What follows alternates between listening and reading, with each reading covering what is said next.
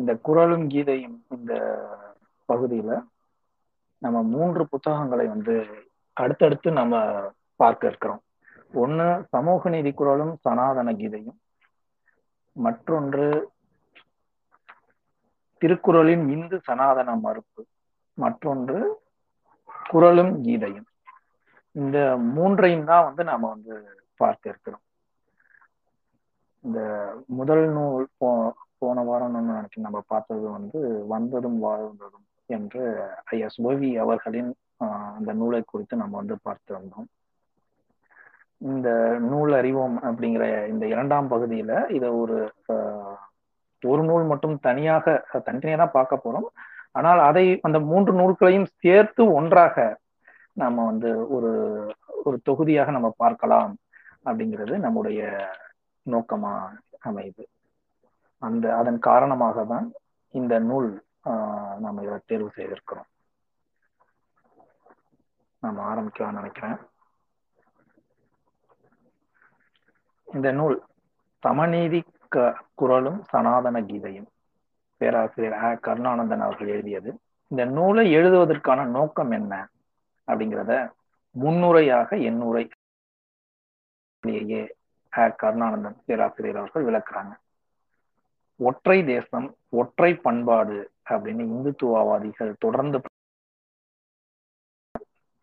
வேத சமஸ்கிருத இந்து சனாதன பண்பாடு மட்டும்தான் இங்க இருந்து வருவதாக அவர்கள் வந்து ஒரு கிளைம் வைக்கிறாங்க. பிற பண்பாடுகளே துணை கண்டத்தில் இல்லை என்பதை போல தங்கள் கிடைத்துள்ள இந்த சமீப கால இந்த அதிகாரத்தை கொண்டு அவர்கள் நிறுவ முற்படுகின்றார்கள். இப்ப இந்த மாதிரியான ஒரு சூழ்நிலையில ஆசிரியர் வந்து இந்த நூல்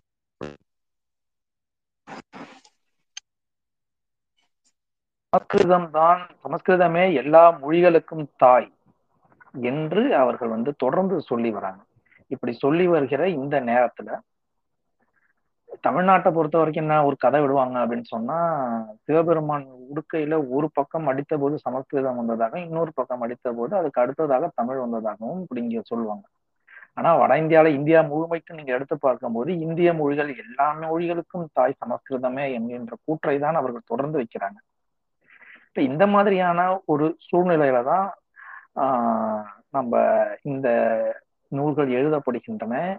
இவைகள் குறித்து நாமும் பார்க்கிறோம்.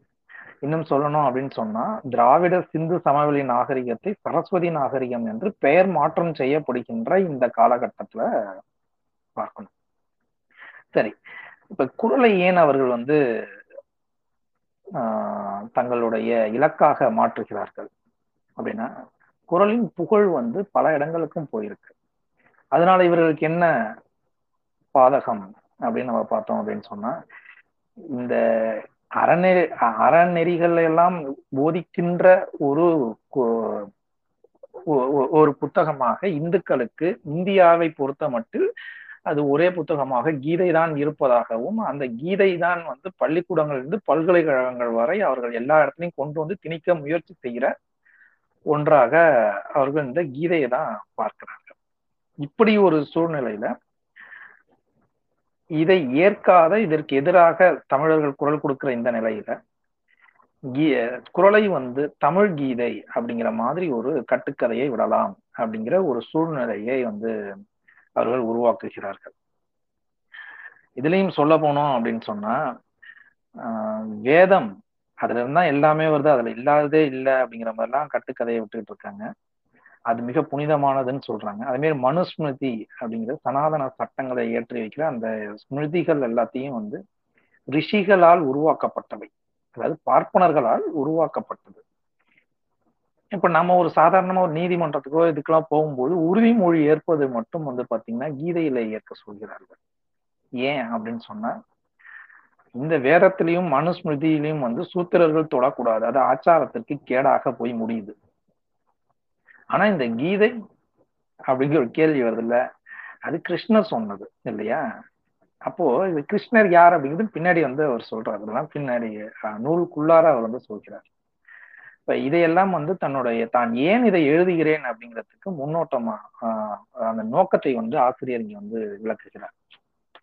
இதற்கு அடுத்தபடியாக நாம் பார்ப்போமே ஆனால் பதிப்பாசிரியர் பெல்ராஜன் அவர்கள் அஹ், அதன் பிறகு எழுதுறார் இந்த நூ நூலை எதற்காக நாங்கள் பதிப்பிக்கிறோம் அப்படிங்கிறதுக்கு. கீதையில் இருந்தே அனைத்து அறநெறி நூல்களும் உருவாயின அப்படின்னு பார்ப்பனைய பொய் பரப்புரை அதை தகர்த்தெறிய ஆதாரத்தோடு ஒரு ஆதாரத்தோடு நூல்கள் வேண்டாமா? அப்படின்னு அதை கேள்வி கேட்கிறார். இதுல வந்து ஆசிரியர் கி. வீரமணி அவர்களின் கீதையின் மறுபக்கம். கீதையின் தழுவலா குரல் அப்படிங்கிறது சுபவி அருள்மொழி ஆகியவர்களுடைய இந்த வரிசையில் இந்த நூலும் இணைகிறது அப்படிங்கிறது ரொம்ப காட்டமாகவே பல வார்த்தைகளை வந்து பதிப்பாசிரியர் இங்க வந்து சொல்லியிருக்கிறாரு. ஆஹ் கீதை என்பது அறநெறி நூ அறநூலா கொலை நூலா அப்படிங்கிற ஒரு இதையுமே அங்க சொல்றார். இந்த நூல் எழுபத்தி ஏழு பக்கங்களை கொண்டு இருக்குது எண்பது ரூபாய் விலை.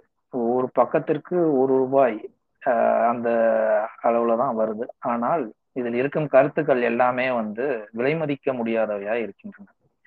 இதுல நான்கு பகுதிகளாக இது இருக்கிறது. தர்மமும் கர்மமும் அப்படிங்கிறது முதல் பாகம். இரண்டாவது பாகம் கீதையின் ரகசியம். மூணாவது பாகம் கீதையின் பிழிவு. நான்காவதாக ஒரு பின்னு பின்னிணைப்பையும் இணைத்திருக்கிறார் இறப்பும் இறைவனும் அப்படின்ட்டு. ஆக நம்ம முதல் பாகத்துல போவோம். இப்பதான் புத்தகத்துக்குள்ள நாம போகிறோம். முதல் பாகம் தர்மமும் கர்மமும். இதோடைய நோக்கம் இந்த தலைப்பின் நோ அஹ் இந்த அத்தியாயத்தின் நோக்கம் என்ன அப்படின்னு சொன்னா தர்மங்கள் ஏன் முதல்ல? அவை எப்படி வருகின்றன? இதை விளக்குவது இந்த பாகமாக இருக்கிறது. தர்மம் என்பது தம்மம் என்கின்ற அந்த பிராகிருத பாலி பௌத்த இதுல இருந்து வருது அப்படின்னு. இது தமிழ்ல நம்ம சொல்லணும்னா நம்ம ஒழுக்க நெறிமுறை வரையறை இந்த மாதிரி ஏதாவது சொல்லலாம் நம்ம. கர்மம் என்பது கண் கம்மம் கண்மம் கண்ம வினை வினை இவைகள்லாம் அதற்கு இணையான சொல்லாக நம்ம சொல்லலாம் இந்த தர்மம் ஏன் வருகிறது என்றால் இந்த கண்மங்களை வைத்துதான் கட்டமைக்கப்படுகிறது. இந்த கண்ம க வினை என்பதுதான். வினை என்பது என்ன அப்படின்னு நம்ம பார்த்தோம்னா நமது செயல்களாக இருக்கலாம் நடவடிக்கையா இருக்கலாம் நமது கடமைகளாக இருக்கலாம் இவைகளை கொண்டு அந்த வினை வருது அதாவது கர்மம் வருகிறது. அப்போ ஒரு வினை ஒண்ணு நம்ம செய்யறோம் அப்படின்னு சொன்னா இந்த வினை வந்து அது அதோடு முற்று பெறுகிற ஒரு வினை கிடையாது.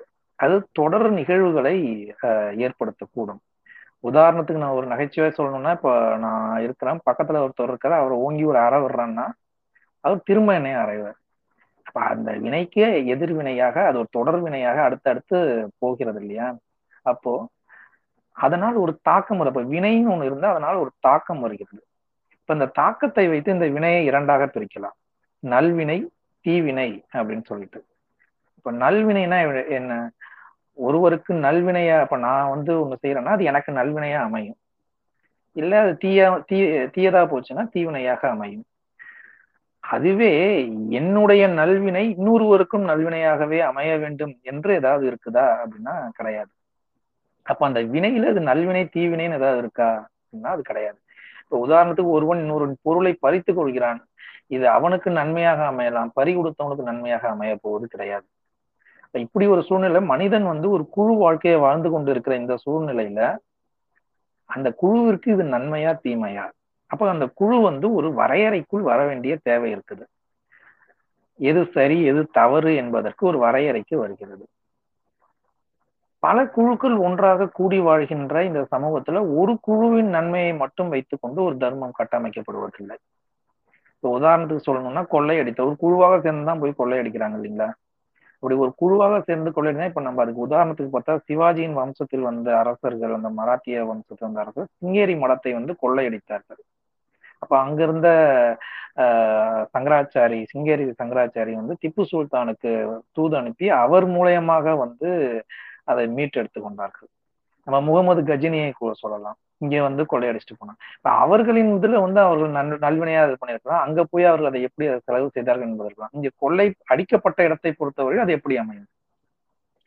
ஒருவேளை இவர்கள் இங்கே கட்டுப்படுத்தி வைத்திருந்தால் அந்த கட்டுப்பாட்டில் இருந்து விடுவிக்கப்பட்ட மக்களுக்கு நன்மையாக அமையும். ஆனா பறி கொடுத்தவர்களுக்கு அது தீவினையாக தான் அமையும். இப்படி பல குழுக்கள் இணைந்து இருக்கிற ஒரு இதுல பல குழுக்கள் இணைந்து ஒரு வரையறையை உருவாக்குவது அப்படிங்கிறது தர்மம் அப்படின்னு ஆசிரியர் கொண்டு வர்றாரு. இப்ப தர்மம் அப்படிங்கிறது எல்லோருக்கும் அப்ப நன்மையா வந்து முடியுமா அப்படின்னா அது இல்லை. வலுத்தவன் வரையறுப்பதுதான் வந்து என்னன்னா தர்மமாக வருகிறது. ஏன் அப்படின்னா ஒருவன் அந்த தர்மத்தை மீறுகிற பொழுது அதை குற்றமாக அறிவிக்கவும் அதற்கு தண்டனை கொடுக்கவும் அந்த அவனால் தான் முடியும் இல்லைங்களா? அப்படிப்பட்ட சூழ்நிலையில ஆஹ் பலர் பல தர்மங்களை பல வரையறைகளை கொண்டு வந்தாலும் எது நிலைக்கும் அப்படிங்கிற ஒரு இது கா காரணம் இருக்கு. ஆஹ் எது நிலைக்கும் என்று சொன்னால் அது வலுத்தவர்கள் தான் வந்து கொண்டு வருகின்ற அந்த அறம் நெறிமுறைகள் தான் வந்து நிற்க போகிறது. இப்போ ஒருத்தவரும் இப்போ வலிமையாக ஒரு காலத்தில் இருக்கிறார்னா அவரே எல்லா காலத்திலையும் வலிமையானவர்களாக இருக்க வேண்டிய அவசியம் கிடையாது.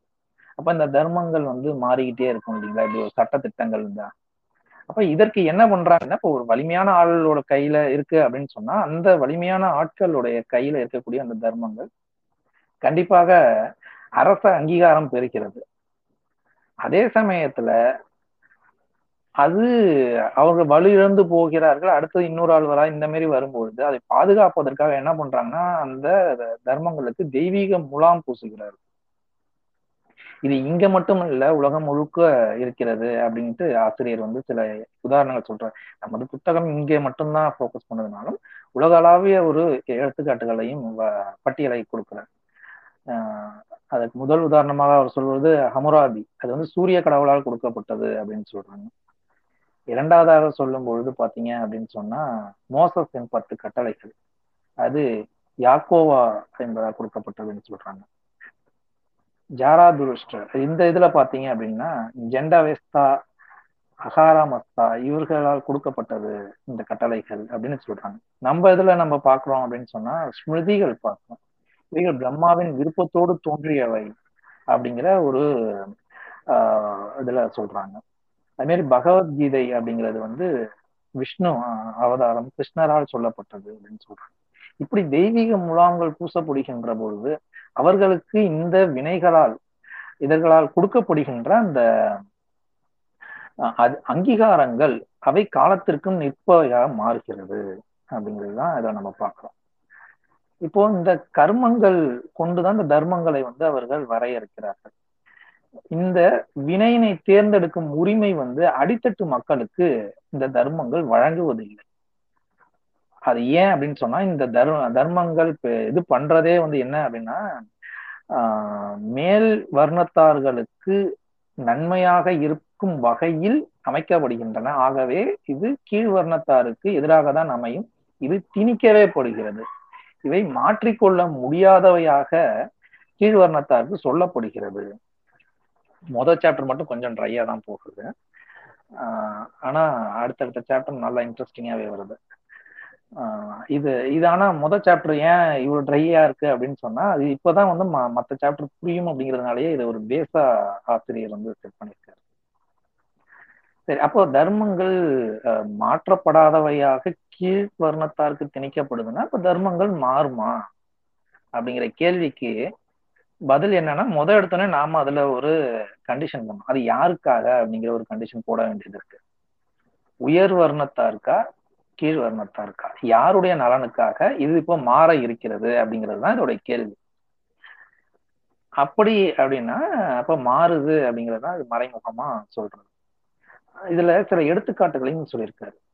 சதுர் வர்ணம் மயா சிஷ்டம் அப்படின்ட்டு கிருஷ்ணர் சொல்றாரு. அதாவது என்ன சொல்றா நான்கு வர்ணங்களையும் நானே படைத்தேன். அடுத்த வரையில சொல்வாரு இதை யார் நானே நினைத்தாலும் இதை மாற்ற முடியாது அப்படிங்கிற ஒரு இதுக்கு சொல்றாரு.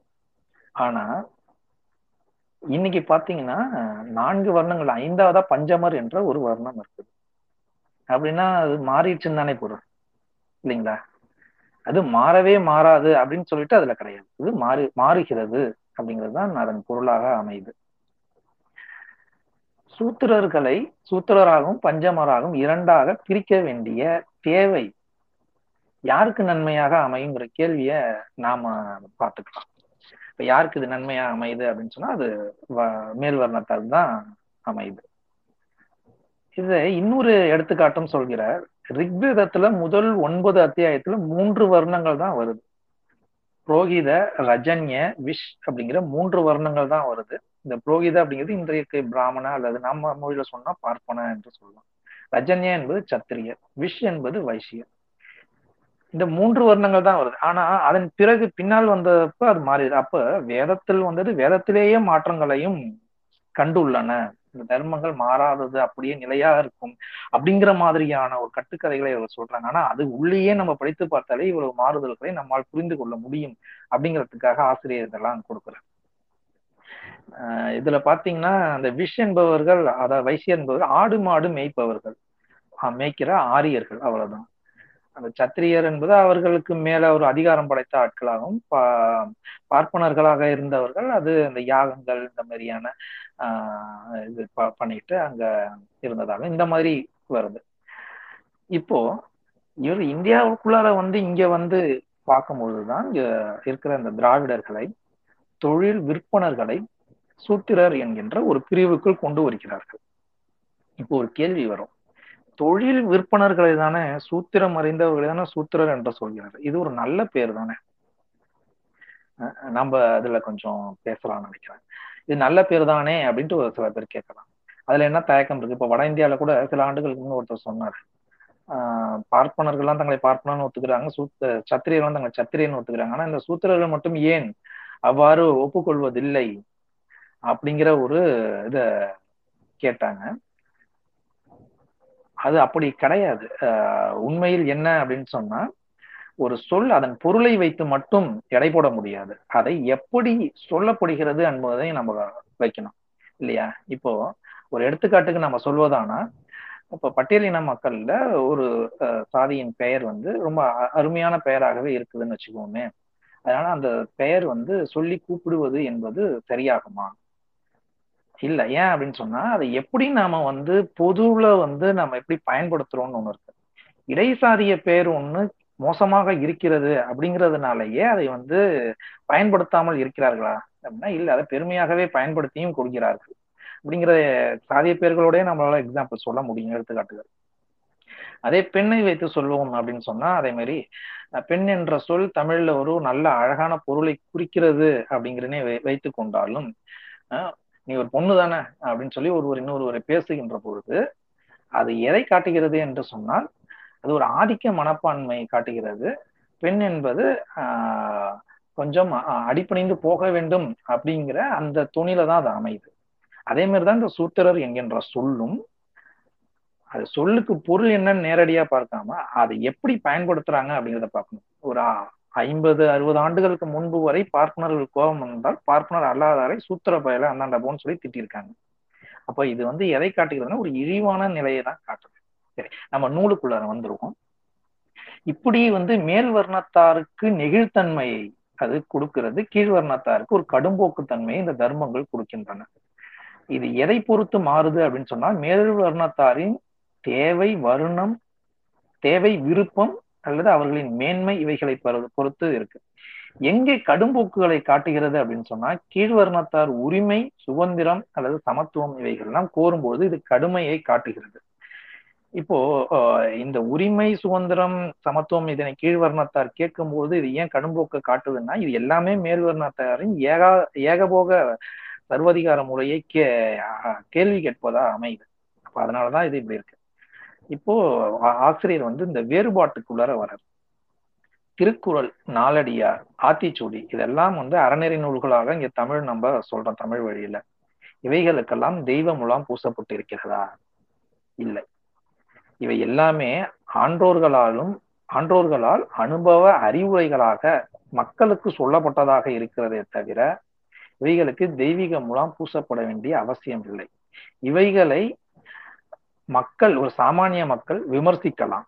நிறைகுறைகளை எடுத்து விவாதிக்கலாம். அதற்கு குரலே என்ன பண்ணுது? வழிவிடுது. எப்பொருள் யார் யார் வாய் கேட்பினும் அப்பொருள் மெய்ப்பொருள் காண்பது அறிவு என்று குரலே வழிவிடுகிறது. இந்த குரலும் கீதையும் ஒன்றாகுமா? அது மட்டும் இல்ல இப்ப குரலையே வந்து சில பேர் வந்து மறை எங்கள் மறை அப்படின்னு சொல்லிட்டு அதை புனித கட்டமைக்க முயற்சி பண்றாங்க வைங்க. ஒரு கூட்டம் கொஞ்ச நாள் முயற்சி செஞ்சுட்டு இருந்துச்சு. அப்படி புனிதமா ஆனாலும் அதற்கு குரலே வந்து ஒரு விளக்கினை கொடுக்கிறது. எப்பொருள் எத்தன்மையாயினும் அப்பொருள் மெய்ப்பொருள் காண்பது அறிவு அப்படின்னு சொல்லி குரலே அதற்கு ஒரு விளக்கத்தையும் கொடுக்குது. அப்போ இது கீதையோட ஒப்பிட முடியுமா? அப்படின்னா முடியாது. இதை என் என்னை நம்பாத யாரிடமும் சொல்லாதே அப்படின்னு சொல்லக்கூடிய ஆஹ் கீதை எங்கே? இப்படி மக்களுக்கு எல்லாவற்றையும் கொடுக்க ஆஹ் எல்லா உரிமைகளையும் கொடுக்கிற அறநெறிகளை போதிக்கிற அறிவுரைகளை தருகிற குரல் எங்கே இது ரெண்டும் ஒன்றுக்கொன்று எதிரெதிர் திசையிலேயே நிற்கிறது. இந்த தலைப்புல இந்த நூல்ல இரண்டாவது பாகத்துக்கு போறோம். கீதையின் ரகசியம். கீதை எதுக்கு வேணும்? அதன் ரகசியம் என்ன? அதை எழுதுவதற்கான ரகசியம் என்ன? கொண்டு வருவது அப்படிங்கிறது. ஆசிரியர் முத எடுத்தோடனே போட்டு உடைச்சிடுறாரு. புத்த ஜெயின அந்த சமண மதங்கள் வீழ்ச்சிக்கு பிறகு மக்களை ஆள செய்யப்பட்ட ஒரு ஏற்பாடு தான் கீதை. ஏதாவது ஒரு டூல் வேணும் அவங்களுக்கு இப்போ. அதை வச்சு இது பண்ணலாம். அதன் பிறகு அதை விரிவாக அதை வரலாற்று பூர்வமாக கொண்டு வருகிறார். வட இந்தியாவுக்கு வரும்பொழுது அவங்க கைவர் போலான் கணவாய் வழியாக வடமேற்கு பகுதிகளில் பாகிஸ்தான் ஆப்கானிஸ்தான் பாகிஸ்தான் ராஜஸ்தான் இந்த மாதிரியான பகுதிகளில் இருந்தாங்க. அதன் பிறகு அவர்கள் வந்து இந்தியாவின் வடக்கு பகுதிக்கு வராங்க. இப்ப இருக்க உத்தரப்பிரதேசம் மத்திய பிரதேசம் மாதிரி வச்சுங்களேன். இப்ப இந்த பகுதிகளில் இந்த வடக்கு பகுதி இந்திய மலையை ஒட்டிய பகுதிகள் இந்த பகுதிகளுக்கு அவங்க வரும்பொழுது இந்த பகுதியில அவங்க வந்து இங்கே ஏற்கனவே ஆண்டு கொண்டு இருக்கின்ற அந்த கருப்பு மன்னர்கள். அது எல்லாருமே இவர்களுடைய இதுல வந்து சூத்திரர்கள் அப்படின்னு தான் இது பண்ண அவர்களுக்கெல்லாம் நியூ சத்ரியாஸ் அப்படின்னு சொல்லிட்டு ஒரு பட்டத்தை கொடுக்குறாங்க. அப்ப கருப்பர்கள் சத்திரியர்களா அப்படின்னு சொல்லி கேட்டோம்னா ஆரியர் அல்லாதவர்கள்ல சத்திரியர்கள் உண்டா அப்படின்னு சொல்லி கேட்டோம்னா நமக்கு இதுக்கு ஒரு சிறந்த எடுத்துக்காட்டு இருக்கிறது. அது என்ன அப்படின்னு சொன்னா சிவாஜி. சிவாஜி அவர்களுடைய இதை பார்த்தோம் அப்படின்னு சொன்னா அவர்கள் எவ்வளவு பாடுபடுத்தினார்கள் அதற்கு அவர்கிட்ட இருந்து எவ்வளவு பிடுங்கி கொண்டார்கள் அதன் பிறகு அவரை எப்படி அரசனாக்கினார்கள் அப்படிலாம் நமக்கு தெரியும். இப்ப அந்த மாதிரியான ஒரு விஷயத்தை தான் இவங்க என்ன பண்றாங்க இங்க? இதுல இருந்து அவர் இவர்களுக்கு என்ன லாபம் அப்படின்னு நீங்க பாத்தீங்கன்னா கருப்பு ராமன்கள் கருப்பு கிருஷ்ணன்கள் கருப்பு தன்வந்திரிகள் இவைகளை கொண்டு பார்ப்பனையத்தை காக்க வடிவமைக்கப்பட்டவர்கள். இப்படி அந்த அரசர்கள்லாம் பார்ப்பன அரசர்கள்லாம் இப்படி வராங்க. பார்ப்பன அல்லாத அரசர்கள்லாம் நியூ சத்ரியாஸ்ங்கிறத எடுத்துக்கிட்டு இப்படி வராங்க. இந்த நியூ சத்ரியாஸ் அப்படிங்கிறது அவர் ஒரு வேள்வியை செய்வார்கள். அந்த வேள்வியை செஞ்சுட்டு அதுவும் சிவாஜிக்கு சொன்னதெல்லாம் பாத்தீங்கன்னா ஒரு ஆஹ் தங்கத்தாலான ஒரு பசுவினை செஞ்சு அதன் வாய் வழியாக இவர் நுழைந்து அதன் பின்புலமாக வெளியே வர வேண்டும். அப்புறம் அந்த பசுக்கு அந்த பசுவை வந்து என்ன பார்ப்பனர்கள் தானம் கொடுத்துடுறது தனது நாட்டில் இரண்டு மூன்றில் இரண்டு பங்கினை வந்து பார்ப்பனர்களுக்கு தானம் கொடுத்தார். தன் கஜானாவை கிட்டத்தட்ட அனைத்தையும் பா தானம் கொடுத்தார். இந்த மாதிரி எல்லாம் தானத்தை வாங்கிட்டு தான் அவரை மட்டும் சத்திரியராக இது பண்ணாங்க. அந்த மாதிரி தான் பண்ணுவாங்க. ஏன்னா அந்த அது சொ சொல்லிட்டு அப்புறம் அவருங்க ஆரிய வர்ணம் ஆயிடுவாங்க இல்லையா? அதனால. இதை வந்து தமிழ்நாட்டிலையும் சில அரசர்கள் பண்ணியிருக்காங்க. இப்படியான ஒரு ஏமாற்று வேலையை கொண்டு தங்களுடைய அதிகாரத்தை அவர்கள் நிலைநிறுத்திக்க பார்க்குறாங்க. அப்ப அவர்களுடைய ஆரிய சத்திரியர்கள் என்ன பண்ணாங்க? அப்படிங்கிறதுக்கான கேள்விக்கு ஆசிரியர் பின்னாடி விளக்கம் சொல்றாரு. அது என்ன அப்படின்னு சொன்னா ஆரிய சத்திரியர்கள் அவர்கள் பிறப்பாலேயே சத்திரியர்கள். வேள்வி நடத்தினால வரதில்லை. அப்பா வேள்வி நடத்தினாலும் மகனுக்கு சத்திரியன் வரப்போறது கிடையாது. இந்த மாதிரியாக வரக்கூடிய ஆட்கள் கிடையாது அவர்கள். அவர்களுக்கும் பார்ப்பனர்களுக்கும் இடையிலான முரண் அதெல்லாம் பத்தி பின்னாடி பேசுறாங்க. இது இதன் காரணமாக தான் வடக்க வந்து இந்த மாதிரியான ஒரு ஸ்டாண்டை வந்து அவங்க எடுக்கிறாங்க. இப்ப இந்த மாதிரி பார்ப்பன பார்ப்பனையத்தை பாதுகாக்கும் வடிவம்னா எப்படி பாதுகாக்கிறது அப்படிங்கிற ஒரு இடத்துல வந்து உருவம் இல்லாத ஆரிய வழிபாட்டை வந்து ஆரிய ஆரியர்களே ஆரிய கடவுளர்களை மறந்து விடுகிறார்கள் அப்படின்ட்டு ஆசிரியர் சொல்றார். உருவம் இல்லாத ஆரிய வழிபாட்டுல அவர்களே மறந்து விடுறாங்க. இது உருவ வழிபாட்டோட சேர்ந்து சேர்க்கும் பொழுது உறுதித்தன்மை பெறுகிறது. அப்போ இங்கு இருக்கக்கூடிய அந்த வழிபாட்டினை அதை செய்யும் உரிமையினை அவர்களுக்கு வழங்குவது அப்படின்னு சொல்லிட்டு ஒண்ணு இருக்கு இல்லையா? அப்படி வழங்குகிற பொழுது அந்த செய்கின்ற ஆட்களாக இந்த நியூ சத்திரியாஸ் இருந்தார்கள். அப்படிங்கிறத நூலின் ஆசிரியர் அவர்கள் இங்க வந்து விளக்கி சொல்றாங்க. அப்போ இங்க ஒரு கேள்வி வரும். அப்ப இதுக்கு முன்னால் வந்து அவர்கள் வந்து உருவமில்லாத வழிபாட்டை ஆரியர்கள் வழிபட்டார்களா? அப்படின்னா அது ஆமா. அதுக்கு காரணம் என்ன? உருவ வழிபாடு கூடாது என்பதற்காகவா? அப்படின்னா அது இல்லை. அவர்கள் உருவ வழிபாடு செய்ய தெரியாது. உருவங்களை செய்ய தெரியாமல் இருந்திருக்கலாம். இப்ப உருவங்கள் அந்த இது கைக்குள்ள வரும்பொழுது என்ன அதனை வந்து உடனே பற்றி கொள்கிறார். அதனை வந்து எதிர்ப்பில்லாமல் பற்றி கொள்கிறார்கள். அது கைக்குள்ளார வராத பொழுது அது திட்டியது வேற கதை. ஆனா தன்ன தனக்கு வந்து அது கை வசப்படுகிற பொழுது அதை அப்படியே ஏற்றுக்கொள்கிறார்கள்.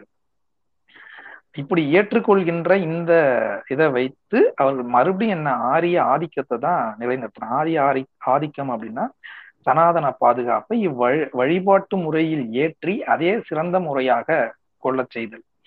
அதற்கு உதாரணமாக சிவனின் திருவிளையாடல்கள் திருமாலின் அவதாரங்கள் இவைகள் எல்லாம் ஆசிரியர் சுட்டி காட்டுறார் இவை எல்லாமே இங்கிருந்த வழிபாடுகள் அப்படின்னு சொன்னாலும் அவையெல்லாம் எதை வழிபா எதை வந்து முன்னிறுத்துகின்றன அப்படின்னு சொன்னா சனாதன பாதுகாப்பையே முன்னிறுத்துகின்றன. எந்த அளவுக்கு அப்படின்னு சொன்னா அது சரியா நம்ம பார்க்கணும்னா அதற்கு ஒரு சரியான எடுத்துக்காட்டு ஆசிரியர் இங்க கொடுக்குறாரு. வேதத்துல இந்திரனின் பெரும் எதிரியாக கிருஷ்ணன் காட்டப்படுகிறார். கிருஷ்ணன் என்றால் கருப்பன். கிருஷ் என்றால் கருப்பு. கிருஷ்ணன் என்றால் கருப்பன் என்று பொருள். அப்போ வேதத்தில் இந்திரனின் பெரும் எதிரியாக கிருஷ்ணன் அதாவது இந்திரன் அப்படின்னா ஆரிய கூட்டத்திற்கு எதிராக ஒரு ஐக்கானா அதை வந்து சொல்றாங்க. ஒரு கருப்பர் கூட்டம் இருந்திருக்கு. அது ஐக்கானா இது கிருஷ்ணன் அப்படின்னு சொல்லி சொல்லியிருக்காங்க. இப்ப அந்த கிருஷ்ணனின் பெயரால் கீதை சொல்லப்படுகிறது. அதை நம்ம சரியா புரிஞ்சுக்கணும். எந்த அளவுக்கு இவங்க வந்து பிளான் பண்ணி அதை எக்ஸிக்யூட் பண்றாங்க அப்படிங்கிறத வந்து பார்த்தோம்னா கொஞ்சம் வியப்பாவே இருக்கும். அப்ப வேதத்தில் சொல்லப்பட்ட கிருஷ்ணன் யாரு அப்படிங்கிற கேள்வி இருக்குது இல்லையா? சரி. இது வந்து புத்தம் வீழ்ந்த பிறகு மனு நீதியை கொண்டு வரும் கருமி கருவியாக மனு மனு தர்மம் ஏற்றப்படுகிறது மனு தர்மத்தை நிலைநிறுத்துகின்ற ஒரு கருவியாக அதை மக்களிடம் எடுத்து செல்லும் ஒரு கருவியாக இந்த கீதையை அவர்கள் பயன்படுத்துகிறார்கள். இப்ப கிருஷ்ணர் மட்டும்தான் இப்படியா அப்படின்னு சொன்னா இந்த மகாபாரதத்தை எழுதுகின்ற வியாசகர் இவர் ஒரு மீனவ பெண்ணின் மகன். பொதுவா அப்போதைக்கெல்லாம் வந்து தாய் வழி சமூகம் அப்படிங்கிறதுனால அப்பா பேரை போட வேண்டிய அவசியம் இல்லை. இப்போ நம்ம இப்போ ஃபார்ம்லலாம் பார்த்தீங்கன்னா ஃபாதர் நேம்னு இருக்கும். மதர் நேம்னு சில ஃபார்ம்ல இப்போ ஆட் பண்றோம். நம்ம கொஞ்சம் வருஷத்துக்கு முன்னாடிலாம் பார்த்தீங்கன்னா அதெல்லாம் ஆட் பண்றது கிடையாது. அதனால நமக்கு மதரே இல்லைன்னு பொருள் கிடையாது. அதனால வியாசகர் மீனவ பெண்ணின் மகன் என்பதால் அவருக்கு தந்தை யார் என்று அவருக்கு தெரிந்திருக்கலாம். ஆனால் அதை சொல்ல வேண்டிய அவசியம் அந்த சமூகத்தில் இல்லாமல் இருந்திருக்கலாம். ஆனால் பிற்காலத்துல அவங்க என்ன பண்ணிடுறாங்க? இந்த மாதிரியான நபர்களுக்கெல்லாம் தாங்களே தந்தை என்பதை போல இவர்கள் ஒரு கட்டுக்கதையை வேற வச்சிடுறாங்க பின்னாடி. அதை இந்த இப்ப இருக்கிற சூத்திர சங்கிகள்லாம் உணர்ந்து கொள்ளணும். அவர்களுக்காக வக்காலத்து வாங்கினாலும் அது எங்க போய் முடியும் அப்படிங்கிறத நம்ம பார்க்கணும். இப்படி இந்த பாரதத்து மகாபாரதத்தில் இடைச்சூழலாக சொருகப்பட்டதுதான் பகவத்கீதை. இந்த பகவத்கீதை அப்படின்னா என்னன்னா பகவத் அப்படின்னா இறைவன் அத தெய்வம். கீதைனா இசை தெய்வ இசை அப்படின்னு சொல்லி இதுக்கு பேரு.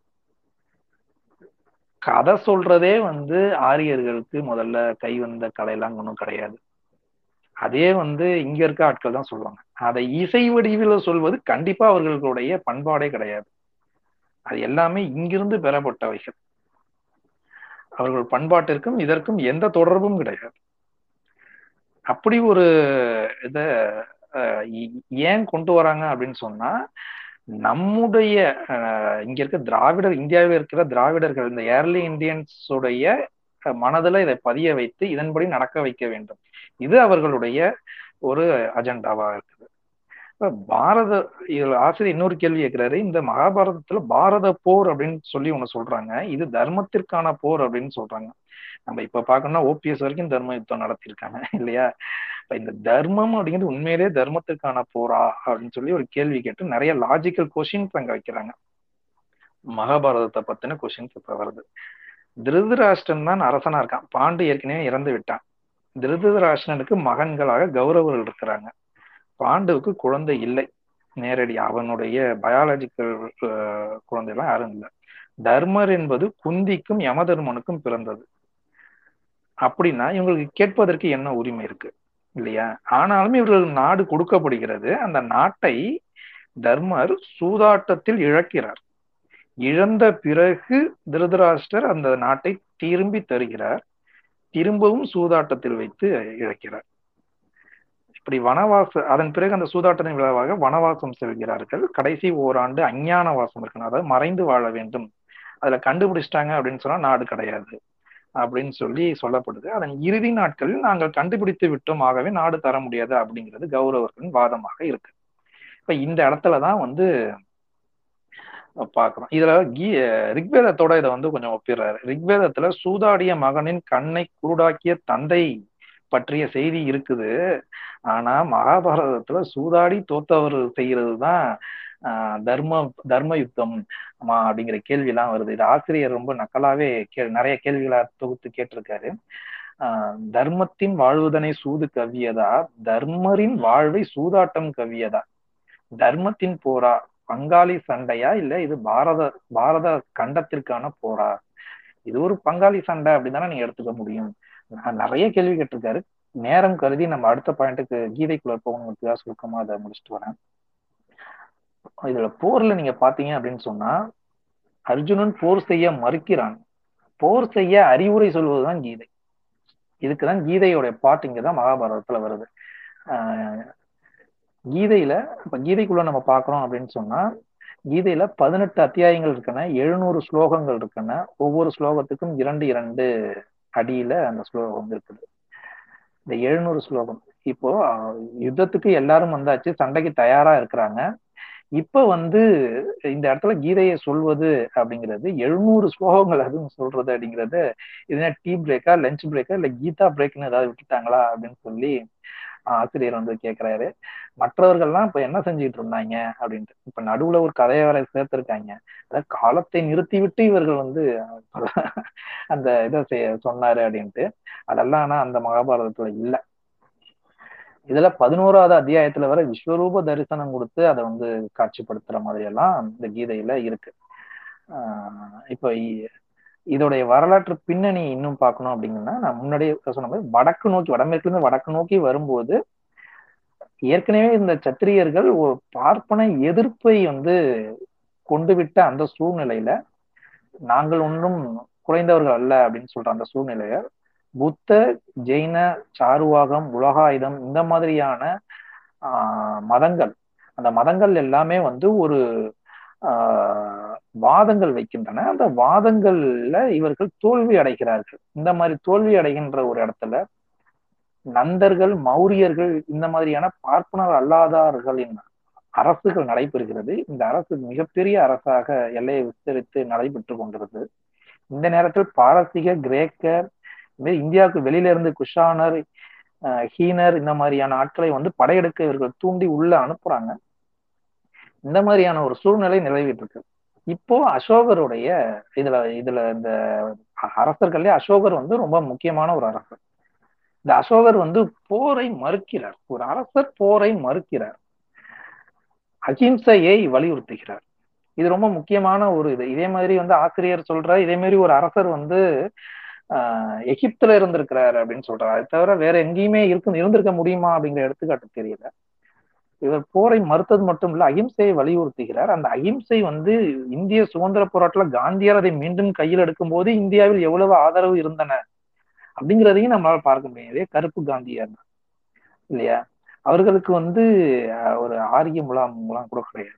அப்போ அவருக்கு எவ்வளவு தூரம் வந்து இது கை கொடுத்தது அப்படின்னா இந்திய மக்களுக்கு இந்த அகிம்சையின் மீது எவ்வளவு பற்று இருக்குது அப்படிங்கிறது நமக்கு தெரியும். வருண மறுப்பை முன்னிறுத்துகிறார் அசோகர். இப்ப இந்த மாதிரி ஒரு சூழ்நிலையில அந்த மௌரிய சாம்ராஜ்யம் வீழ்ச்சி அடைந்த பிறகு எழுதப்பட்டதுதான் புது இந்த இதெல்லாம். அதன் பிறகு வரக்கூடிய இந்த தன்மைகளை எல்லாம் போக்குவதற்கான வாதங்கள் இதுல இருக்கு அப்படிங்கிறத ஆசிரியர் வலுவா சொல்றார். போர் செய்தல் சத்திரியரின் தர்மம் என வலியுறுத்தப்படுகிறது. வர்ணங்களை பாதுகாத்தல் அரசனின் கடமையாக சொல்லப்படுது. மீறினால் தண்டனை வழங்குதல். இதெல்லாம் வந்து அரசனின் கடமையா அதுல வந்து வலியுறுத்துறாங்க. இதுதான் வந்து கீதையின் ரகசியம் அப்படின்னு சொல்லி தனது இரண்டாவது அத்தியாயத்தை ஆசிரியர் முடிக்கிறார். நேரம் கருதி கொஞ்சம் வேகமாவே போவோம். மூணாவது அத்தியாயம் ரொம்ப முக்கியமானது. இறுதியா இறுதி நிறைய வாதங்கள் அதுல இருக்குது. எப்பொழுதெல்லாம் திருக்குறளுக்கு ஆதரவு அதிகமாகிறதோ அப்பொழுதெல்லாம் கீதையின் வடிவம் வந்து கீதையின் வடிவமே திருக்குறள் அப்படிங்கிற மாதிரி வைக்கிறாங்க. ஆசிரியர் வந்து ஒரு கவலையை இங்க சொல்றது என்ன திருவள்ளுவரை வைணவராக்கி விடுவார்களோ திருவள்ளுவரை வந்து ஒரு அவதாரமாக்கி விடுவார்களோ அப்படின்னு சொல்லி ஆசிரியர் கவலைப்படுறது அந்த கவலைக்கு நியாயம் உண்டு அப்படின்ட்டு நம்ம நம்ம எடுத்துக்கலாம். ஏன்னா இதுக்கு முன்னாடி திருவள்ளுவரை பல மாதிரி இவர்கள் வந்து திரிக்க முயற்சி செய்தார்கள். எடுத்துக்காட்டுக்கு சொல்லணும் அப்படின்னு சொன்னா திருக்குறளை யாருமே படிக்க பெரியார் வந்து திருக்குறளை முதல்ல கொஞ்சம் ஆஹ் இதுல இருக்கக்கூடிய சில வகை சில இதுக்கு எனக்கு உடன்பாடு இல்லை அப்படின்னு சொன்னாலும் பின்னாலே வந்து அதன் அதை முழுமை அதை அந்த எதிர்பார்கள் போக மற்றவைகளை ஆதரிக்கிறேன் என்று சொல்லி மாநாடுகளை நடத்த தொடங்கினார். அப்ப அந்த இடத்துல வந்து என்ன சொன்னாங்க அப்படின்னா இது வந்து தீக்குறள். இதனை வந்து யாரும் வந்து படிக்காதீர்கள் அப்படின்லாம் சொன்னாங்க. அதன் பிறகு அதை மக்கள் கேட்காமல் மக்களிடம் அது போய் சேர்கின்ற சமயத்தில் திருவள்ளுவரே ஒரு ஆரியர் தான். அவர் ஸ்ரீ வல்லபா அதுதான் இவங்க திருவள்ளுவர்னு தவறா பேசிட்டு இருக்காங்க அப்படிங்கறதெல்லாம் சொன்னாங்க. அப்புறம் இல்ல இல்ல அவர் வந்து தமிழர் தான். ஆனா அவர் ஆதி என்கின்ற பறட்சிக்கும் பகவன் என்கின்ற பார்ப்பனருக்கும் பிறந்தவர் அப்படிங்கிற மாதிரியான கட்டுக்கதைகள்லாம் விட்டாங்க. அதையும் மக்கள்கிட்ட எடுபொள்ளணும்னா கடைசியாக வந்து திருவள்ளுவருக்கு வாசுகி திரு என்ற ஒரு பெயருடைய வடமொழி பெயருடைய ஒரு பெண்ணை வந்து மணந்தார் அப்படிங்கிற மாதிரியான ஒரு கட்டுக்கதை எப்படியும் தங்களுடைய சாயல் அதுல இருக்கணும். ஒண்ணு அது இருக்கவே கூடாது. அப்படி இல்லைன்னா இருந்தால் எங்கள் சாயலோடு இருக்கணும் அப்படிங்கிற மாதிரி கொண்டு வராங்க. இப்ப இந்த தீவுகள்லாம் நம்ம ஞாபகத்துக்கு வரும்பொழுது ஆசிரியரின் இந்த கவலை வந்து நமக்கு வந்து முக்கியமானதா தான் படுது. ஆஹ் சரி. இந்த திருக்குறள் என்ன சொல்றாங்க அப்படின்னா மெய்ப்பொருள் காண்பது அறிவு என்று சொல்லுகிற இந்த திருக்குறளும் தன்னை நம்பியே ஆக வேண்டும் என்று வலியுறுத்துகின்ற கீதையும். இது ஒன்னா இது ரெண்டும் தனித்தனி சாரங்களை கொண்ட பிழிவு என்றால் சாரம். இரண்டு தனித்தனி பிழிவுகளை கொண்டது. தாமே ஆன்மா தாமே பரமாத்மா தாமே அவதாரம் அப்படின்னு தாமே தாமே என்று எல்லாத்தையும் சொல்லுகின்ற இந்த கீதை என்பது வேற குரல் என்பது வேற அப்படிங்கிறத ஆசிரியர் சொல்றார். இதுல அறத்துப்பாலை எடுத்துக்கலாம். முதல் மூன்று அத்தியாயங்களை தாண்டிய பிறகு நான்காவது அத்தியாயங்களில் இருந்து நீங்க பாத்தீங்க அப்படின்னு சொன்னா நான்குல இருந்து இருபத்தி நான்காவது அத்தியாயம் வரை இல்லறவியலை பேசுகிறது. இருபத்தி ஐந்துல இருந்து முப்பத்தி ஏழு வரை துறவியலை பேசுகிறது. முப்பத்தி எட்டாவது அதிகாரம் ஊழ்வினை குறித்து ஊழ் குறித்து பேசுகிறது. இப்படியாக திருக்குறள் அறத்துப்பாலை கொண்டிருக்கிறது. பொருட்பால் அப்படின்னு சொல்லி பார்க்கும்பொழுது எழுநூறு குரல்களை அது கொண்டிருக்கிறது. அறத்து காமத்துப்பால் என்று வரும்போது இருநூத்தி ஐம்பது குரல்களை கொண்டு இருக்கிறது இந்த இதெல்லாம் நம்ம பார்க்கும்போது அதுலயும் வந்து பாத்தீங்க அப்படின்னு சொன்னா இல்லறவியல்ல நீங்க பாத்தீங்கன்னா என்னென்ன அதிகாரங்கள் இருக்கின்றன அப்படிங்கறதெல்லாம் அது கொண்டு வராங்க. அரண் சிறப்பு இல் வாழ்க்கை வாழ்க்கை துணை நலன் மகப்பேறு அன்புடைமை விருந்தோம்பல் இன்சொல் கூறல் செய்நன்றி அறிதல் நடுவுடைமை அடக்கம் உடைமை ஒழுக்கம் உடைமை இந்த மாதிரி எல்லாம் வந்து அற அறத்துப்பால்ல வருது. அதே மாரி பொருட்பால்ல கல்வி எல்லாம் பொதுவாக எல்லாருக்கும் கல்வி ஆஹ் அறிவுடைமை இறைமாட்சி இதெல்லாம் வந்து எல்லோருக்கும் பொதுவாக குரல் சொல்கிறது அப்படிங்கிற இடத்துல ஒவ்வொருவருக்கும் ஒவ்வொரு தன்மையோடு தர்மம் போதிக்கின்ற கீதையும் எல்லோருக்கும் ஒரே அறத்தை போதிக்கின்ற குரலையும் நாம பார்க்க முடியுது. மனிதர்களிடம் ஏற்றத்தாழ்வை சொல்லாத குரல். எப் பிறப்போக்கு எல்லா உயிருக்கும் என்று எழுதியது குரல். அதை நாம இங்க பார்க்கணும். எல்லோருக்குமானது குரல். என்னை நம்பாதவங்களுக்கு கொடுக்காத அப்படிலாம் அதை சொல்லல. எல்லோருக்குமானது குரல். தெய்வத்தால் ஆகாது எனினும் முயற்சி தன் மெய்வருக்கு கூலி தரும் என்கின்ற குரல்ல தெய்வத்தையே ஒருபடி கீழிறக்கி உழைப்பை ஒருபடி மேலேற்றுகிறது இன்னும் சொல்ல போனால் அவர் வந்து ஒரு நாத்திகராகலாம் இல்லை. ஆனாலுமே வந்து பாத்தீங்க அப்படின்னு சொன்னா ஒரு சாதாரணமான ஒரு நடைமுறை வாழ்க்கைக்கு ஒத்து வருகின்ற ஒரு ஞானி ஒரு ஆன்றோராக சான்றோராக தான் நம்ம பார்க்கிறோம். ஏன்னா அவர் வந்து நம்ம பல வகையில மதங்களை பிரிக்கலாம். இன்னைக்கு வந்து அதை வந்து ஆஹ் வைதிக மதம் அவைதிக மதம் அப்படின்னு தான் பிரிக்கிறோம். ஆனா அவர் எப்படி பிரிக்கிறார் அப்படின்னா ஆஹ் நீட்டலும் அழித்தலும் வேண்டா அப்படிங்கிற குரல்ல நீங்க பாத்தீங்கன்னா நீட்டுங்க முடிய வளர்த்துக்கிறது. அது ஒரு சாராரான மதம். மழித்தல்னா மொட்டை அடிச்சுக்கிறது. அது ஒரு சாராரான மதம். இந்த ரெண்டுமே வேண்டாம். ஏன்டா இப்படி பண்றீங்க அப்படிங்கிற மாதிரி ஆஹ் குரலை சொல்கின்ற ஒரு இடத்துலதான் நம்ம திருவள்ளுவரை பார்க்கிறோம். அப்படியே இங்க கீதைக்கு வரும். கீதையில இருக்கக்கூடிய முதல்ல தவறுகளை சுட்டிட்டு அதுக்கப்புறம் கீதைக்குள்ள போறாரு நமக்கு தெரியும் கீ கீதைங்கிறது கிருஷ்ணரின் அவதாரங்க கிருஷ்ணாவதாரத்துல சொல்லப்படுறதா அவர் வந்து சொல்றாங்க. இந்த கிருஷ்ணாவதாரம் என்பது என்ன அப்படின்னு சொன்னா கடைசி இதுவரை எடுத்த அவதாரத்துல கடைசி அவதாரமா சொல்ல ராம அவதாரத்துக்கு அடுத்ததாக சொல்லப்படுகிறது. ஆனால் மூன்றாவது அவதாரம் மற்ற அவதாரம் கூர்ம அவதாரத்துக்கு அடுத்ததாக வராக அவதாரம் எடுக்கிறாங்க இல்லையா? அவங்க கதையின்படி வராக அவதாரத்தில் வாழ்கின்ற அந்த வராக அந்த புராணத்துல தான் கீதையில் சொல்லப்பட்டதன்படி வாழ்கிறேன் அப்படின்னு சொல்லி அவர் சொன்னதாக அந்த வராக அவதார வராக புராணம் சொல்கிறது. இப்ப இங்க ஒரு கால சிக்கல் நமக்கு தெரியுது. என்னன்னா கதை எழுதுறவங்க க எழுதிட்டாங்க. அதை தொகுத்தவங்க தப்பா தொகுத்து கதையை படிக்காமலே தொகுத்துட்டாங்க போல இருக்கு. ஏதோ முன்னாடி வைக்கிறது பின்னாடி வைக்கிறதுன்னு தெரியாம. அப்ப இந்த வகர வராக அவதாரத்துல இப்படி ஒரு சிக்கல் ஒன்று இருக்கிறது. உம் சரி ஆனா என்னன்னா அந்த பன்றி அவதாரம் எடுத்து அவர்கள்லாம் கீதையை படிச்சிருக்காங்க அப்படிங்கிறதுதான். சரி. இந்த கீதையில என்ன சொல்லப்பட்டிருக்கு? இப்ப நம்ம அறத்துப்பால் பொருட்பால் இதெல்லாம் காமத்துப்பால் இதெல்லாம் நம்ம பார்த்தோம். கீதையில் என்ன சொல்லப்பட்டிருக்குது எதை எப்படி வருது அப்படின்னா அர்ஜுனனுடைய சந்தேகம் அர்ஜுனனுடைய கேள்வி கிருஷ்ணரின் பதில் அவருடைய விளக்கங்கள் திருதராஷ்டர் பேசுறது. சஞ்சயன் வந்து திருதராஷ்டருக்கு அங்க நடக்கிறதெல்லாம் விவரித்து சொல்வது. அர்ஜுனன் வந்து தன் அவனோட மைத்துனர் வந்து பேசுற திடீர்னு அது எங்கன்னா திடீர்னு அந்த கான்டாக்ட் வரான்ல அவர் வேற நடுவுல வந்து பேசுறாரு. இப்படி இவங்க பேசுறதெல்லாம் ஸ்லோகங்களாக எழுதப்பட்டிருக்கிறது இது மொத்தம் பதினெட்டு ஸ்லோகம். இதுல பதினெட்டாவது அத்தியாயத்தில் அறுபத்தி ஏழாவது ஸ்லோகம் என்ன அப்படின்னா இந்த ரகசியத்தை எந்த ரகசியம்லாம் கேட்கக்கூடாது. இந்த ரகசியத்தை தவம் செய்யாதவன் பக்தி இல்லாதவன் என்னிடம் குறை காண்பவன் இடம் ஒருபோதும் சொல்லாதே அப்படின்ட்டு அதாவது டிஸ்க்ளைமர் முதல்ல போட்டுருவாங்க போல இருக்கு. கடைசியா போடுறாங்க. தவம் செய்யாதவன். தவம் செய்யாதன்னா யார் இப்ப நம்ம ராமாயணத்தின்படி பார்த்தோம் அப்படின்னு சொன்னா சம்புவனுக்கு தவம் அப்படிங்கிறத வந்து அவர்கள் வந்து அனுமதிக்கவில்லை. அப்ப அனுமதிக்காத அவர்களுக்கு இது சொல்லப்படக்கூடாதுன்னு அங்கேயே சொல்லப்படுது பக்தி இல்லாதவன். பக்தி இல்லாதவனுக்கு இது எதுக்குன்னு கூட நீங்க கேட்கலாம். சரி அது கூட ரைட்டு. அது என்னிடம் குறை காண்பவனிடம் ஒருபோதும் சொல்லாது. மற்றவன் தவம் செய்யாதவனிடம் சொல்லா சொல்லக்கூடாது. பக்தி இல்லாதவனும் சொல்லக்கூடாது. என்னிடம் குறை காண்பவனிடம் ஒருபோதும் சொல்லக்கூடாது. எவ்வளவு பயம் பாருங்க இவருக்கு. அப்படிங்கிற மாதிரிதான் தோணுது. ஆஹ் இந்த மாதிரி பேசினா அப்புறம் இவர் மீது ஒரு பிரமிப்பு இல்லை. இந்த கதையின் மீது பிரமிப்பு இல்லை அப்படின்னு சொன்னா அதை கேள்வி கேட்கக்கூடிய பழைய யுத்திகள்லாம் இருக்குது இல்லையா? அவைகளுக்காக மாற்றலாக வச்சிருக்காங்களோன்னு தெரியல. கீதையின் அடிநாதம் அப்படின்னு சொல்லிட்டு நாதம்னா என்ன இருக்கு அப்படின்னு சொல்லிட்டு ஆசிரியர் விளக்குகிறார். நிலையான ஆத்மா நிலையற்ற உடல்.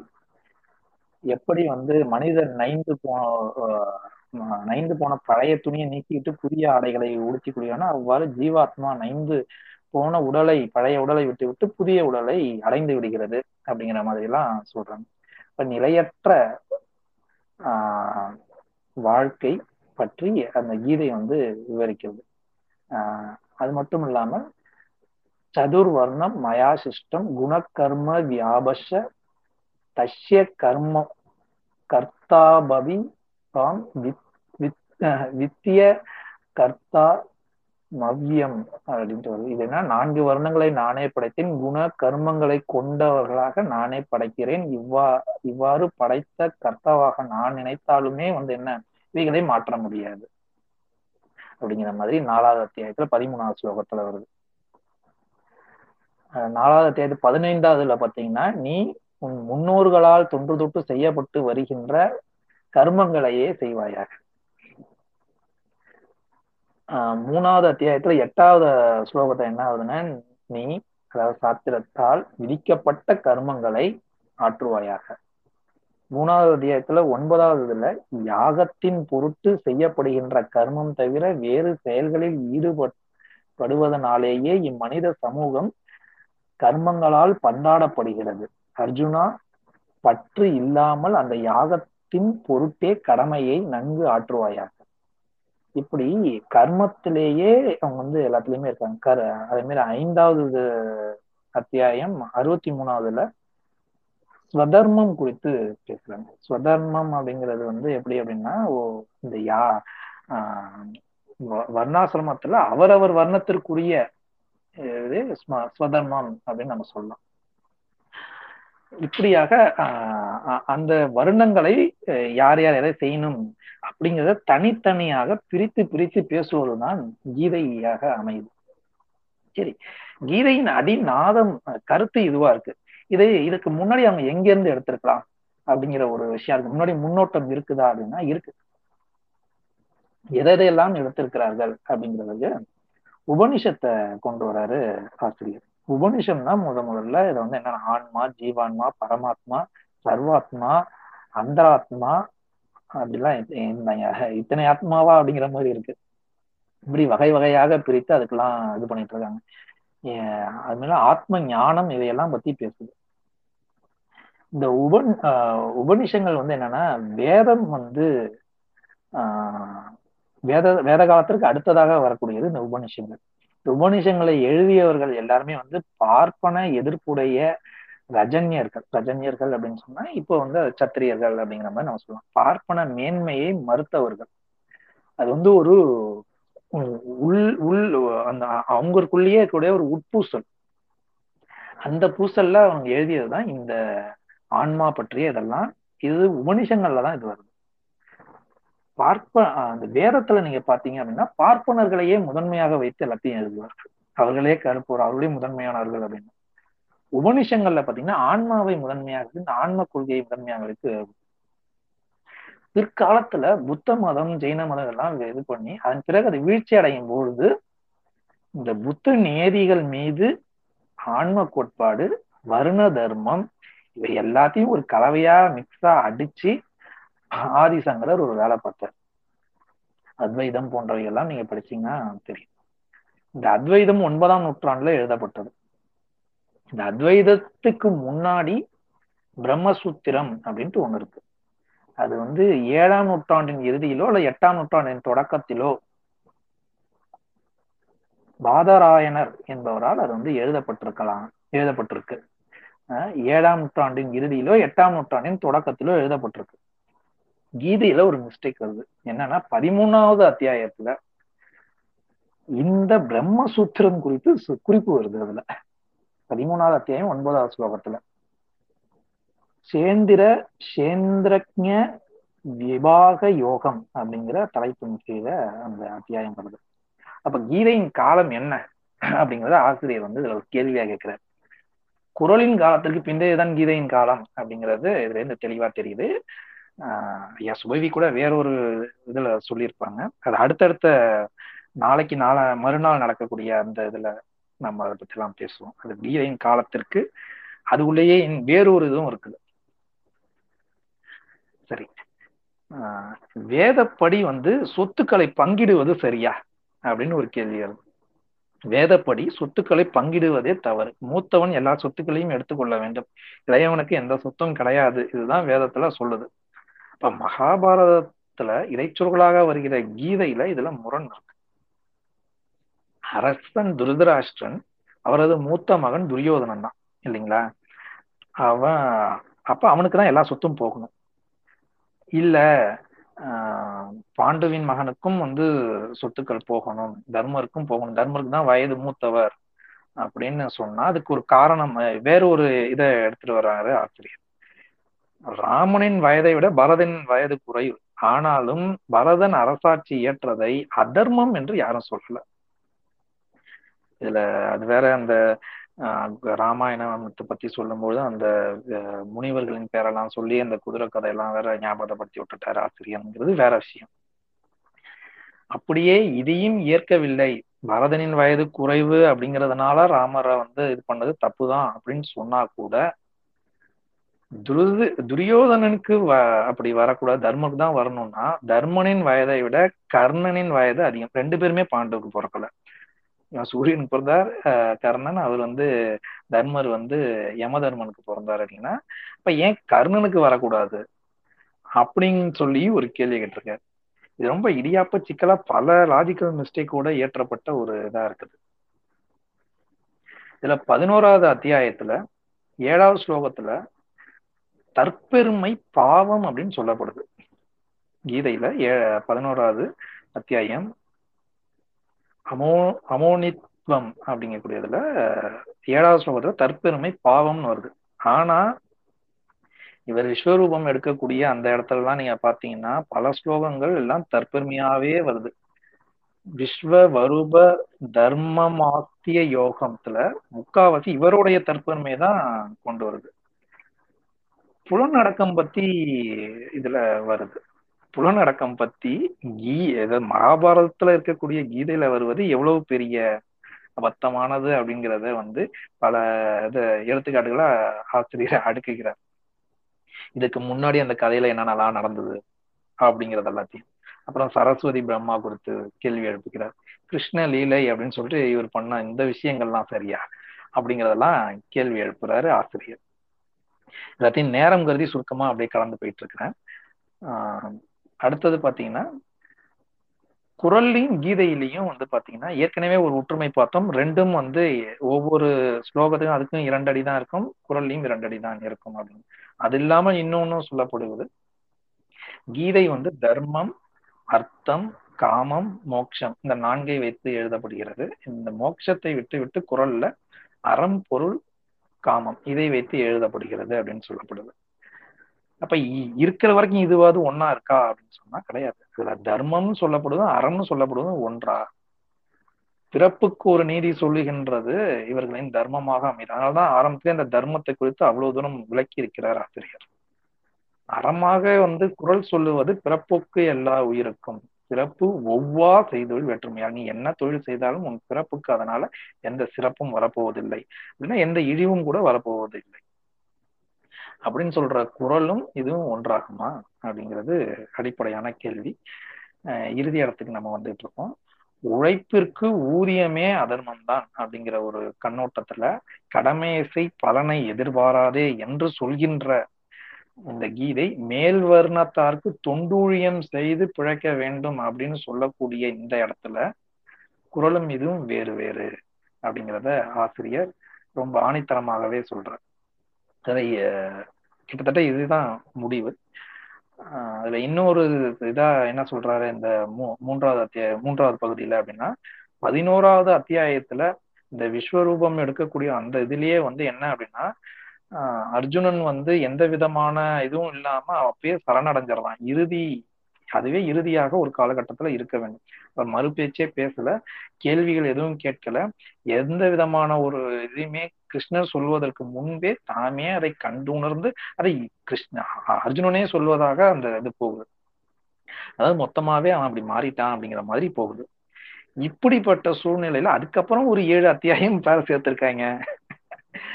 அதோட முடிஞ்சிருச்சு. ஆனா அதுக்கப்புறம் பின்னாடி இன்னும் ஏழு பேர் இதுவே வந்து கிபி ஏழாம் நூற்றாண்டு எட்டாம் நூற்றாண்டு அல்லது ஆஹ் ஆதிசங்கரர் ஒன்பதாம் நூற்றாண்டுல இருந்தார் இல்லையா? அப்போது இடைச்சொல்களாக இதையெல்லாம் சேர்க்கப்பட்டிருக்கலாம் முன்னாடியே ஒரு கணக்கு இருந்தாலும் அதன் பின்னால் ஒரு ஏழு அத்தியாயம் வேற இருக்குது அப்படின்னு சொல்லி ஆசிரியர் குறிப்பிட்டிருக்கார். இறுதியாக ஒரு பின் இணைப்பு அப்படின்னு சொல்லிட்டு இறப்பும் இறைவனும் அப்படின்ட்டு ஒரு இதை சொல்லியிருக்கார். அதை பத்தி பெருசா இப்ப நான் சொல்ல போறதில்ல. ஆஹ் இந்த இந்த இறப்பை வைத்துதான் இந்த இறைவனை கட்டமைக்கிறார்கள். ஆகவே இந்த இறப்பை வந்து பல்வேறு அறிஞர்கள் எப்படி பார்த்தார்கள் என்பதை மட்டும் நாராயண குரு சித்தர்கள் இவர்கள்லாம் எப்படி பார்த்தார்கள் அப்படிங்கிறத பத்தி ஒரு இதை சொல்லியிருக்காரு.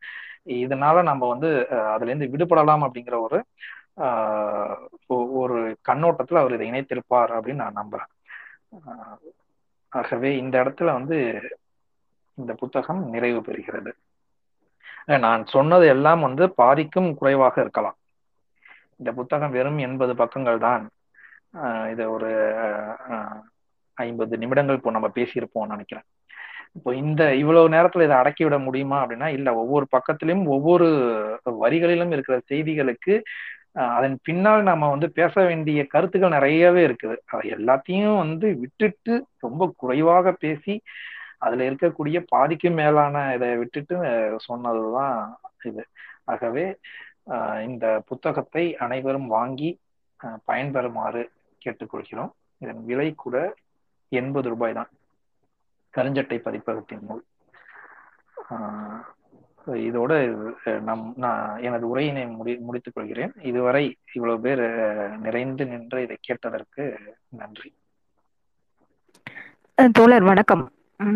கலந்து கொண்ட அனைத்து தோழர்களுக்கும் வணக்கத்தை தெரிவித்துக் கொள்கிறேன். நமது மதி தோழர் வந்து பல ட்விட்டர் ஸ்பேசஸ்ல நாம எல்லாருமே அவரோட பேச்சை வந்து கேட்டிருப்போம்.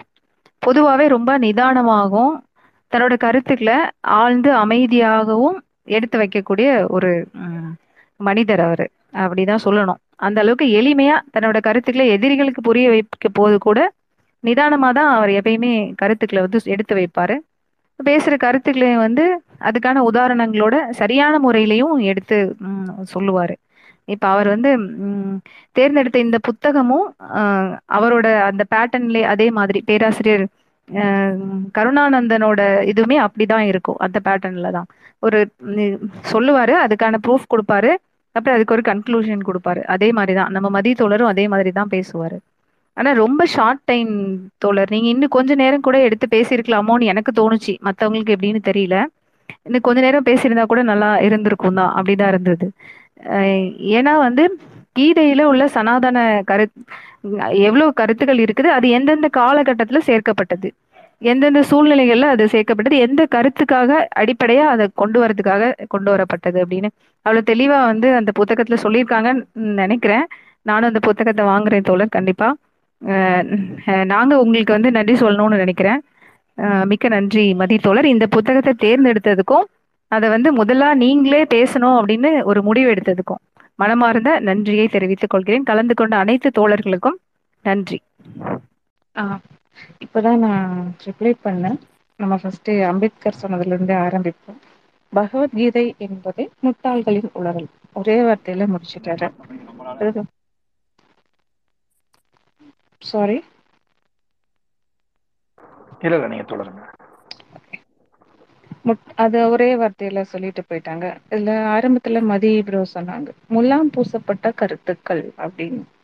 அது அந்த முலாம் வந்து அடிக்கடி பூசி பூசி ஓரளவு வச்சிருந்தாங்க. இப்ப அந்த முலாம் வந்து பல்லு இளிச்சிட்டு இருக்குன்னு சொல்லலாம். பகவத்கீதை மேல பூசப்பட்ட முலாம் வந்து வெளிரி போய் அதோடைய ஆ உள்நோக்கம் என்னன்னு நமக்கு வந்து தெரிய ஆரம்பிச்சிருக்கு. அப்படின்னு சொல்லலாம். இதுல வந்து திருக்குறள் ஒருத்தர் சொல்லியிருக்காரு. அவரு நம்ம தொல்லியல் அறிவாளர் அறிஞர் அப்படின்னு சொல்லுவோம். நாகசாமி அவரு. அவர் ஃபர்ஸ்ட் அவர் வந்து ஒரு தொல்லியல் அறிவா அறிஞர். அவங்க எதையோ வந்து ஆராய்ச்சி எல்லாம் பண்ணி சொல்லுவாங்கன்றப்ப அவரு சொல்றது என்ன நம்மளும் காது கொடுப்போம் இல்லையா? அவரு சொன்னதே பகவத்கீதையிலிருந்து கண்டன் அந்த உருட்டு அதுக்கு மேலயா இருக்கும். ஆ இதுல பாக்குறோம்னா பகவத்கீதையும் குரலையும் கம்பேர் பண்ணோம்னா குரல் திருக்குறள்ல வந்து ஜாதி அப்படின்ற ஒரு விஷயமே இருக்காது. கீதையில நான் தான் ஜாதியை உருவாக்குனேன். எங்கனாலதான் அந்த ஜாதியும் வந்து எப்படின்னா ஃபர்ஸ்ட் வந்து குணங்களின் அடிப்படையில் உருவாக்கப்பட்டது அப்படின்னு சொல்லிட்டு ஃபியூச்சர்ல வந்து இல்ல இல்ல அவாவா பிறப்பால தான் உண்டாச்சு. அவாவா தான் அதுக்கு பொறுப்பு. எல்லாமே பிறப்பால வந்தது தான். நீ வந்து ஏன் இந்த ஒரு பிறப்பை எடுத்தேன்னா அது நீ செஞ்ச குத்தம். அது வந்து உன்னோட பொறுப்பு அப்படின்னு தட்டி கழிச்சுட்டு போற ஒரு மனோபாவமும் இருந்துகிட்டே இருக்கும். அடுத்தது வந்து அதேதான் வர்ணம். அது ஜா வர்ணத்திலயும் வந்து நீ நாலு பிரிவு அது இது அது குரல்ல வந்து அது பட்டி கிடையவே கிடையாது. இன்னொன்னு பகவத் அதுல திருக்குறள்ல வந்து நான் அப்படின்ற அந்த அகந்தையான வார்த்தை எந்த இடத்துலயுமே உபயோகப்பட்டிருக்காது. ஆனா கீதையில வந்து நான் நான் கிருஷ்ணராகிய நான் சொல்றேன். நான் தான் நீ வந்து யார அடிச்சாலும் அதுக்கு நான் தான் பொறுப்பு. எவங்கிட்ட திருடினாலும் நான் தான் பொறுப்பு. நீ ஒரு நாட்டையே மடிச்சு ஜோப்ல போட்டுட்டு போனாலும் அதுக்கு நான் தான் பொறுப்பு. ஏன்னா எல்லாத்தையும் என் என் பேர்ல அக்கௌண்ட்ல எழுதிக்கோ ஏன்னா நான் இல்லாத ஒரு உருவம். நான் ஒரு மாய பிம்பம். என்ன எவனும் தேடி வந்து கணக்கு கேட்க முடியாது. சோ அது நான் நான் நான் அப்படின்ற அகந்தையான வார்த்தைய திரும்ப திரும்ப பார்ப்போம். திருக்குறள்ல இருக்கிற பெரிய ஒரு விஷயமே பிறப்புக்கும் எல்லா உயிருக்கும். அதாவது இந்த இதுல ஃபர்ஸ்ட் அந்த ஒரு வார்த்தை நமக்கு போதும் பிறப்புக்கும் எல்லா உயிருக்கும் சிறப்பவா செய்தொழில் வேற்றுமையா? அப்படின்னா அதோட அர்த்தத்துக்கு எதிர் அப்படியே எதிர்ப்பதமான ஒரு விஷயத்தை தான் பகவத்கீதை வந்து சொல்லிக்கிட்டே இருக்கும். நீ வந்து குலத்தொழில் நீ இப்பேற்பட்டவன் நீ வந்து கொஞ்சம் உன்னோட தொழில வந்து ரிலாக்ஸ் பண்ணிக்க எங்களுக்காக ரிலாக்ஸ் பண்ணிக்கணும். உன்னோட வாழ்க்கையை வந்து அர்ப்பணிக்கணும். நீ எங்களுக்காக வாழணும்ன்ற ஒரு பர்ட்டிகுலர் இனத்துக்காக நீ வந்து மத்தவெல்லாம் வாழணும் அப்படின்றத போதிச்சது கீதை. அம் பெண்ணடிமைய வந்து திரும்ப திரும்ப தூக்கி பிடிச்சுக்கிட்டே இன்ன வரைக்கும் இருக்கிறதும் வந்து பகவத்கீதை தான். அதுல வந்து திருக்குறள்ல எந்த இடத்துலும் வந்து பெண் உனக்கு அடிமை அப்படின்ற ஒரு விஷயத்த வந்து அவர்கள் சொன்னதே இல்ல. அறம் அப்படின்ற விஷயம் பகவத்கீதையில சுத்தமா இல்ல. ஏன்னா அதுல வந்து எதிர்ல நிற்பவன் உனது சகோதரன் ஆயினும் உனக்கு தேவையானா நீ அவனை கொல்லலாம். அதாவது ஆஹ் ஒரு ஒரு படத்துல சத்யராஜ் சொல்லுவாங்க அமைதிப்படை அப்படின்ற படம். நாயாவது நம்மளாவது தேங்காய் வேணும்னா சொல்லி நம்ம அடிச்சுட்டு அடிப்பார் தேங்காய்க்காக தேங்காய் சில்லுக்காக சண்டை போடுவாங்க.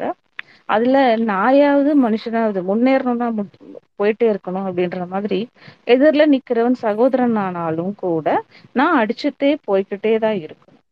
அது அப்படின்றதும் அன்ப வந்து முழுக்க முழுக்க போதிச்சதும் குரல் மட்டும்தான். குரல்ல கடவுள்ன்றது வந்து இருக்காது. ஆனா வந்து ஐந்து வகையான கடவுள்களை வந்து அவர் மென்ஷன் பண்ணதா சொல்லியிருக்காங்க திருமால சொல்லியிருக்காங்க இந்திரன் அந்த மாதிரி ஒரு நாலஞ்சு பேரை வந்து அவரு குறிப்பிட்டிருக்காரு அப்படின்னு சொல்றாங்க. பகவத்கீல வந்து இதுல வந்து எல்லாமே கடவுள் அந்த எல்லா கடவு அந்த அந்த கடவுள் பெயர் வந்து கிருஷ்ணர் அப்படின்னு. கல்வி அப்படின்றது வந்து எல்லாருக்கும் போதும் எல்லாரும் படிக்கணும் அப்படின்னு ஒரு ஒரு விஷயத்த வந்து திருக்குறள்ல இருக்கும். கீதையில வந்து கல்வி பர்ட்டிகுலர் பர்சனுக்கும் அது பணம் அந்த முதன்மையான இடங்கள் எல்லாமே வந்து ஒரு குறிப்பிட்ட இனத்திற்கு மட்டுமே போகணும் அப்படின்னு சொல்லி தருது பழி வாங்குதல் அப்படின்ற ஒரு கேவலமான விஷயத்த சொல்லி த போதிக்கிறதும் அது வந்து தவறே இல்லை அப்படின்னு சொல்லி ஒரு வழிகாட்டு முறை அப்படின்றது வந்து பகவத்கீதை திருக்குறள்ல வந்து அந்த மாதிரியான விஷயங்கள் இருக்காது. இப்படி ஏகப்பட்ட கான்ட்ரவர்சி லைன் பை லைனா வச்சுக்கிட்டு அவ அவ வந்து உருட்டின்டேதான் இருப்பா. எழு எழுநூறு ஸ்லோகம் கிட்டத்தட்ட செவன் ஹண்ட்ரட் ஸ்லோகங்கள்ல வந்து இருக்கிறது எல்லாம் நான் ஆஹ் ஜாதி அடிமைத்தனம் அறமின்மை ஆஹ் பின்ன எல்லாத்துக்கும் காரணம் வந்து அடுத்தவனை குறை சொல்ற அடுத்தவன பிறப்பை வந்து ஒதுக்கி வைக்கிற வர்ணம். திருக்குறள்ல அந்த விஷயங்களை நம்ம பார்க்க முடியாது. அப்புறம் வந்து எப்படி ஆஹ் எப்படின்னு தெரியல. அடுத்தவன் மனைவியை வாரிசிற்காகவோ அல்லது தனது இச்சைக்காகவோ கவரலாம் கவர்ந்து செல்லலாம் அப்படின்னு சொல்றதும் அந்த விருப்பமே நம்ம கவர்ந்து செல்லலாம்ன்றதும் அந்த பெண்ணுடைய விருப்பமே இல்லாமல் அவளை ஐந்து பேர் திருமணம் செய்து கொள்ளலாம் அப்படின்ற மகாபாரதத்தை முன்னிறுத்துற அந்த கீதை எங்க? கேவலமான அந்த கீதை எங்க? அடுத்தவன் மனையே வந்து பிற பிறன்மணி நோக்கா அப்படின்ற குரல் எங்க? அவ்வளவுதான். ஆஹ் இவ்வளவு இவ்வளவு கான்ட்ரவர்சியான விஷயங்களை வச்சுக்கிட்டு இது ரெண்டும் ஒண்ணுன்னு சொன்னான்னா அவன் மண்ணு. அவ்வளவுதாங்க. தேங்க்யூ குரு எனக்கு தெரிஞ்ச மாதிரி நான் சொல்லிட்டேன். நன்றி. நன்றி தேக்கி ஆஹ் நாளை நாளை மறுநாள் அது இரண்டு நாட்களுமே நம்ம வந்து இன்னும் இரண்டு புத்தகங்கள் குறித்து நம்ம பார்க்க இருக்கிறோம். நண்பர்கள் இதே போல வந்து கலந்து கொள்ளுமாறு கேட்டுக்கொள்கிறோம். நாளை நாம பார்க்க இருக்கக்கூடிய புத்தகமானது திருக்குறளின் இந்து சனாதன மறுப்பு. இது குறித்து இசைமதி தோழர் அவர்கள் ஆஹ் உரையாற்றுவார் அதுக்கும் எல்லாரும் வந்து கலந்துங்க இரவு எட்டு மணிக்கு இதே போல துவங்கும் கலந்து கொண்ட அனைத்து தோழர்களுக்கும் நன்றி. நாளை மீண்டும் சந்திப்போம்.